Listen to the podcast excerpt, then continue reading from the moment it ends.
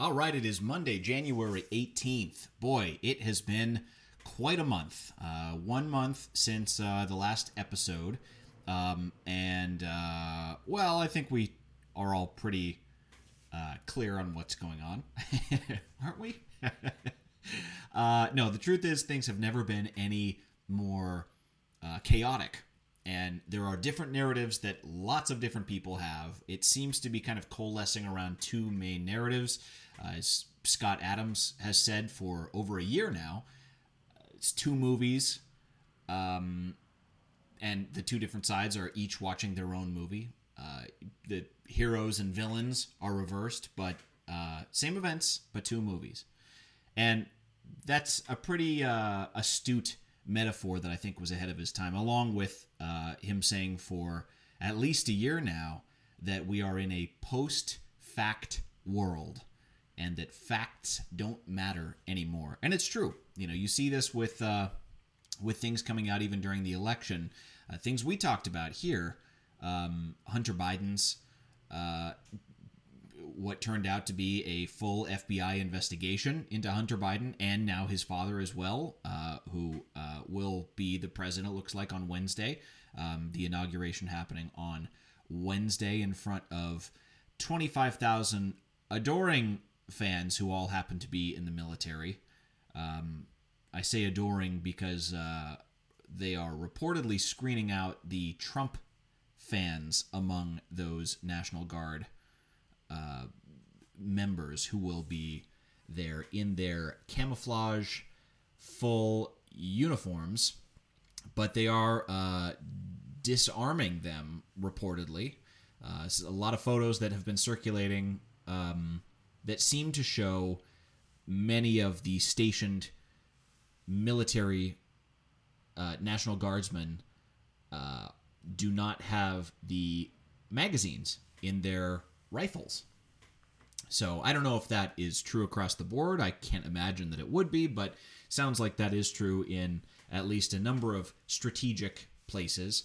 And um, really, I, I, think what you have happening now is, um, you know, the Capitol riot gave the license for the government, for the, the power of the government, and everyone that believes in it to crack down and say, listen, you can burn small businesses, you can, you know, go destroy people's livelihoods, but you cannot come after us. We are the government, and we need to uh, make a strong statement in all of this. And uh, even though um, the Capitol rioters uh, did not go in and trash the place, they did not go in and uh, uh, shoot up the place. In fact, they weren't even armed. Um, there were a handful of people outside that appeared to have been armed, but uh, no one inside uh, was armed at all. And even the people outside, they were armed with knives. They weren't armed with firearms. Um, as far as all of the hundreds, maybe thousands, of photographs and video clips that we've seen. So the idea that this was a armed insurrection is uh, total lies, uh, fabricated by the corporate press, which is the enemy of the people. But this is all advancing toward um, what you would expect under the certain narrative. Now, this doesn't necessarily mean, you know, I, I want to caution anyone that is connecting the dots because we don't know that all of all of the dots are connected. Um, we can certainly start to imagine that certain lines exist, but uh, there's a lot of uh, information about how everything is is happening right now that's not clear at all. It's not transparent. It's being purposely hidden uh, because it is uh, of benefit to certain people. So you know, I was having a conversation the other day about QAnon and the ideas of QAnon being a insurrectionary force you know someone that wants to destroy you know go storm the Capitol and take over the government you know which is is what the insurrection language is is talking about. Insur- that's what insurrection means. That's what coup means. These are words that have been used um, far too generously by the uh, by everyone involved, really, because that's clearly not what this was. This is the textbook definition of a protest, which the left celebrates when it is on the left. Um, but there was some damage. Uh, there were a few people who were injured. You know, that is not a good thing. We should be against, and when I say we, I mean all human beings should be against violence no matter what. Um, well, let me clarify that. We should be against the uh, initiation of violence. Defending yourself is another story. But that's not what this was. And um, I, th- I think we n- need to be logically consistent about the Capitol riots doing some physical harm. And um, then the question becomes what about the sort of destruction of personal property? Except that it's not the same rules as if it was a private business because this is a these are technically no one owns pub, this public property. So there's a question of how, how exactly, you know, where where do the property rights of all this line up? And um, so it's actually not as clear of a case. You know, I think a, a moral purist would say that um, destroying anyone's stuff is bad, which I you know I would agree with. But um, in this weird world where we have certain things that are are owned by quote unquote the public, you know, and these are people who um, the people who control it are the ones that uh, you know most Republicans at the very least are um, extremely displeased with, to say the least, about the total lack of transparency in the election. Um, you know, it's it's just very easy to see if the roles were reversed here, the left would be celebrating this, and in fact they have, because leftists have stormed capitals in many states, um, in recent years even. Um, in Texas, they did this around uh, uh, Wendy Davis and abortion. Um, they did this in um, Wisconsin uh, fairly recently. Um, this these are leftists who did this, and uh, then then AOC kind of led a charge through the Capitol itself. Um, now, granted, as far as has been reported by the uh, evil corporate press, it doesn't appear that anything was damaged during that time. But you know, there are these photographs of people surrounding AOC, you know, all with their their signs that are pre-manufactured by uh, by some central organization and printed in the same factory. Clearly, you can tell they're they're right off the assembly line, and uh, and then AOC standing on a table in one of these Capitol offices.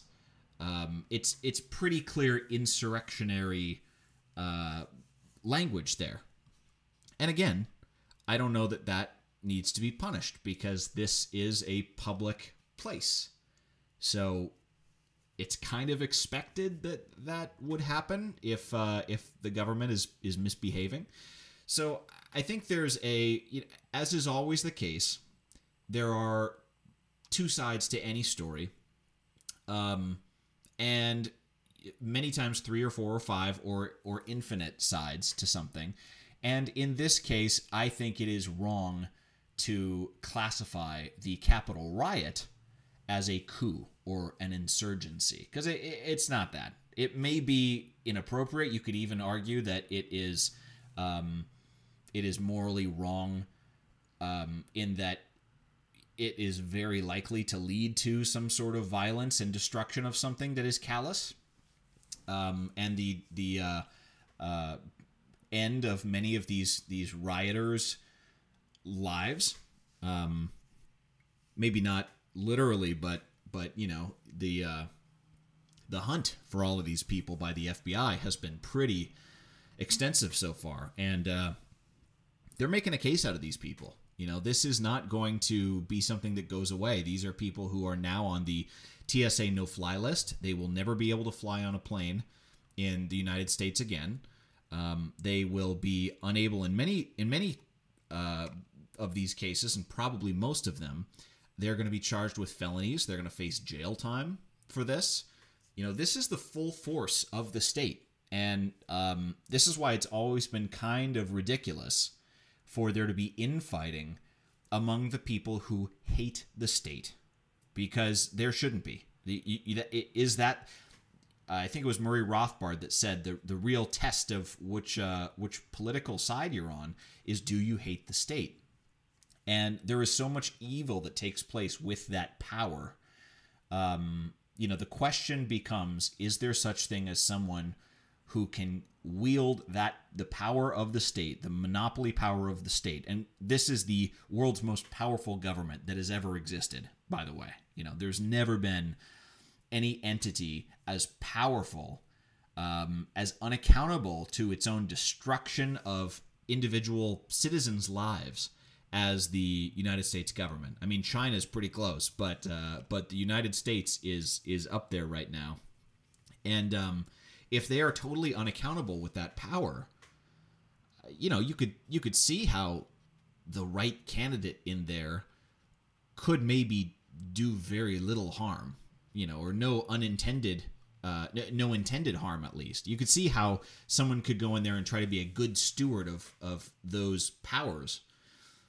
But it's much more likely that you're going to get someone who's reckless in some some way of the millions of things that you have to do when you're, you know, the president of the United States or even a senator or or a, a con- congressperson. You can see how the decisions you make are going to result in the destruction of otherwise peaceful individual lives. And it happens even, you know, if you look at some of the most cherished leaders on the right, uh, you know, Ronald Reagan, hit the decisions that he made destroyed much of the um, the the otherwise peaceful status, I guess you would say, of individual citizens.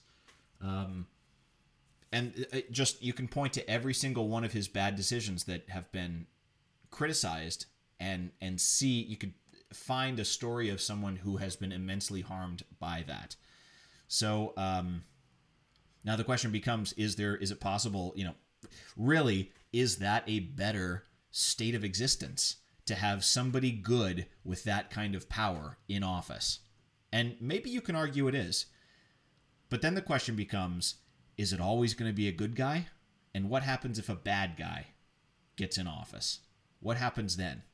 Or what happens if someone like Trump, who had, I think, good intentions, gets in there, is extremely controversial to people on the other side that just cannot, uh, somewhat understandably, cannot stand his bombastic style um, that react negatively, as as simplistic as it may be, react with with uh, with anger to the way that he treats things and the the words that he uses and um, and the people that he selects to run things.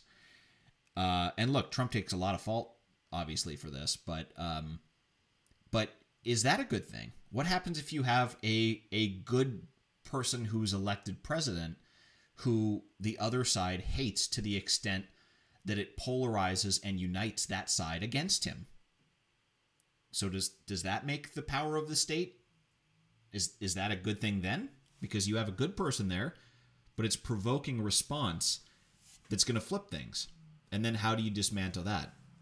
And I think in many ways that's where we are right now, where we have Trump who kind of came in as a wrecking ball for the country and I think has has um, I'm extremely grateful because I think he sped up this process quite a bit. One, he signaled to conservatives that um, that you could simply say no, I'm not gonna play by your rules, and then uh, he failed to really act in accordance with that. I mean, he, he did some some good things, but uh, he was not the um I mean, look, in the long run, he was probably better than most conservatives thought he would be, but he didn't live up to his promises. That's that's for sure. Um, his promise was, "I'm going to make America great again," at a very basic level. And I realize that's just a slogan and whatever, but it's not. It's also a promise. You know, he's campaigning on this message in order to get people to vote for him to believe in that idea. And it's it's very clear now. I think what it turned into was a struggle, and we realized, oh, this is a much bigger culture war. I don't even think Trump has any idea how big of a culture war this is, because we're not up against the left you know this is not this is not a, a right versus left kind of thing this is about the state the power of the state that monopoly of the state uh, there's a great documentary that's that's free right now on on Prime, uh, Amazon Prime Video. If you're a Prime member, if not, it's worth a couple bucks.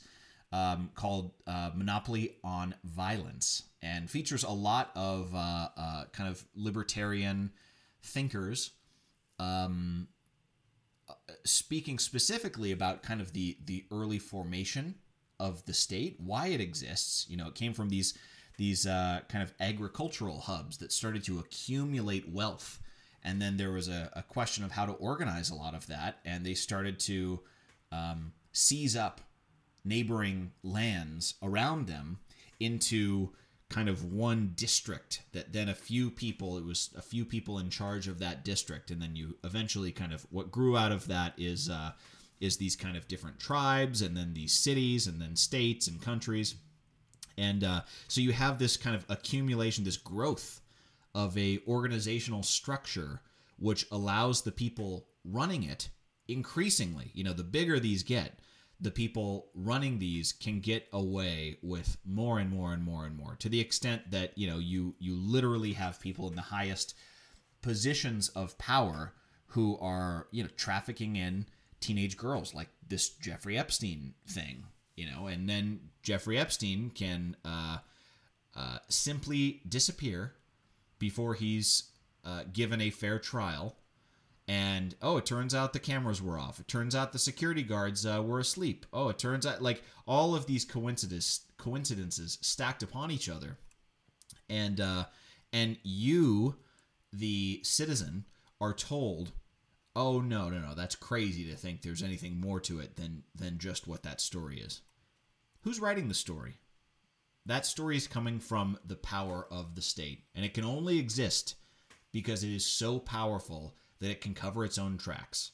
You know, you could see if there was some accountability, there would be at least someone thrown under the bus. Oh, there was this other prisoner in Jeffrey Epstein's cell who uh, uh, escaped from prison from his cell because it wasn't locked all the way and went and killed Jeffrey Epstein. You know, like whatever. You could invent if if you uh, if you were inside of the system, you could invent something like this and have a fall guy, and then it would kind of go away. And oh, look, we were held accountable. We're beyond that. We're we're at the point where you can have the highest profile criminal uh, being held in a jail cell, and he can simply die. Um, and no one is going to ask questions. And we'll make some documentaries about it, put them on Netflix and on YouTube, and do a couple podcasts about it. And then we're going to move on because it's crazy for you to think anything actually nefarious happened. No, he killed himself. That's the story. That's the official story. And you are asked to swallow this up. Well, we are in a post fact world, and that may have worked uh, decades ago. It is not working anymore. And this is, I think, why you see the rise of some of these groups that are highly skeptical of the state so, um, what you have now is really, I, I think, a, a, recipe that's pointing very clearly toward secession. I don't see any way around this. Um, I actually am a little bit disheartened that we're not hearing more about secession from the leaders in different parties. I think this is something that should should absolutely start to be discussed because secession is the right of any state to to uh, simply uh, stop abiding by the rules of the federal government and to, if they choose to, work out a new relationship with uh, the federal government, which laws you're going to stand by, which uh, agreements you're going to stand by, um, which you know policies you're going to recognize. Uh, there's no reason a state like Texas or even California could do that. Now California won't because their guy won it, the White House. So now you know for the next four years at least, California is going to be uh, firmly in the we're against secession. Everyone who wants to secede is doing that just because they like slavery. You know, we're th- that will be the narrative. So the question becomes if you start to have a populist movement that wants to secede from the union, how do you go about that? How can you how can that become a popular enough movement that big because the basic idea I think look if you're talking with your your buddy in a bar back when remember remember uh, bars if you're uh, talking with your buddy um, over Zoom over Skype uh, you know, it's very you can see how they would agree with the idea of secession. Oh, okay, all right, well, fine. We can we can kind of, it wouldn't be so bad. It wouldn't need to be a violent revolution where everyone's fighting each other right at the borders of every state. It could be something as similar as what we've seen with gay marriage and marijuana legalization, um, where it is still federally an issue, but on a state by state basis, you know, all these states and even a lot of a lot of cities and counties and um, and uh, smaller districts, even within that, cultural districts, have totally decriminalized uh, marijuana, for instance. So, um, I mean, look, in California right now, there is a booming marijuana industry because it's legalized. And so, um, you know, you can see in places like, and, you know, this is true with Seattle, uh, sorry, with Washington and with Oregon as well, where you, you, there's billboards that are up that say you know need your your cannabis fix come to this place. And it's a place that is right around the corner from where you are and there are thousands of them. So you know this is, and this is against the law. Like this is considered the most uh, among the most dangerous drugs by the feds. So if the DEA wanted to come in and start taking out a lot of these pot shops as they did by the way five or six years ago. Um, this was something they did regularly, and uh, when it was just for medical marijuana, but now it's recreational in uh, in these states, and you can just go out and buy it. Anyone can, and uh, the feds could go in and bust those places over and over and over again, and they don't. They've actually stopped doing that. Why? Because there are too many people to be able to police. That is the beauty of this. You need to reach now look, it's not 50% of the public that is, you know, going out to pot shops or supportive of of uh, pot shops.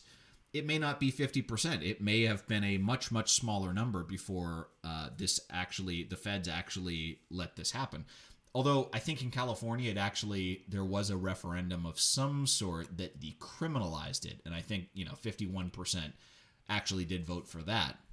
Although I don't know if you're if it's representative of the overall population, you know, the number of people voting is much much smaller than the actual population of the state. So it's probably still at the time it was still unpopular, I would imagine.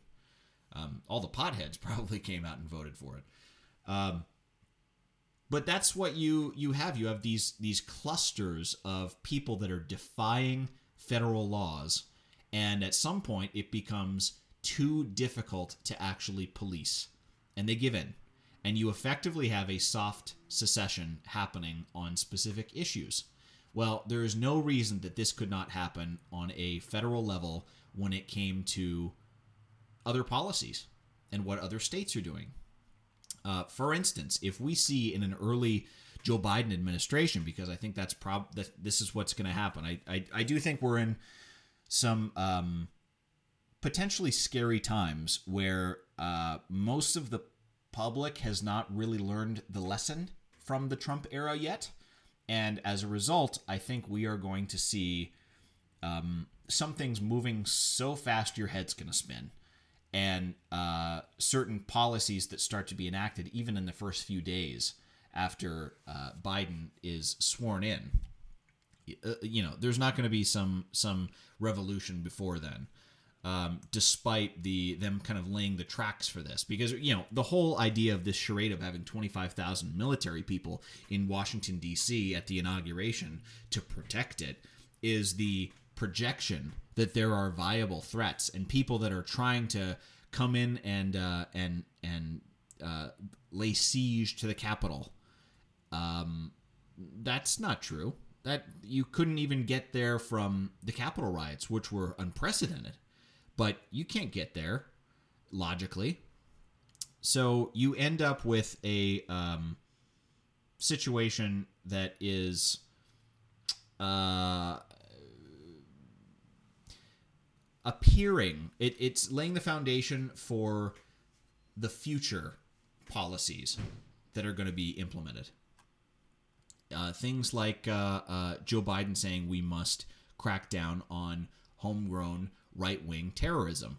Now, that's a very real thing. You know, the these messages that we're hearing, even podcasts like this, are going to be listened to for provocative, violent content. And this is why I would so strongly advocate that no one say anything that uh, glorifies the um, initiation of violence.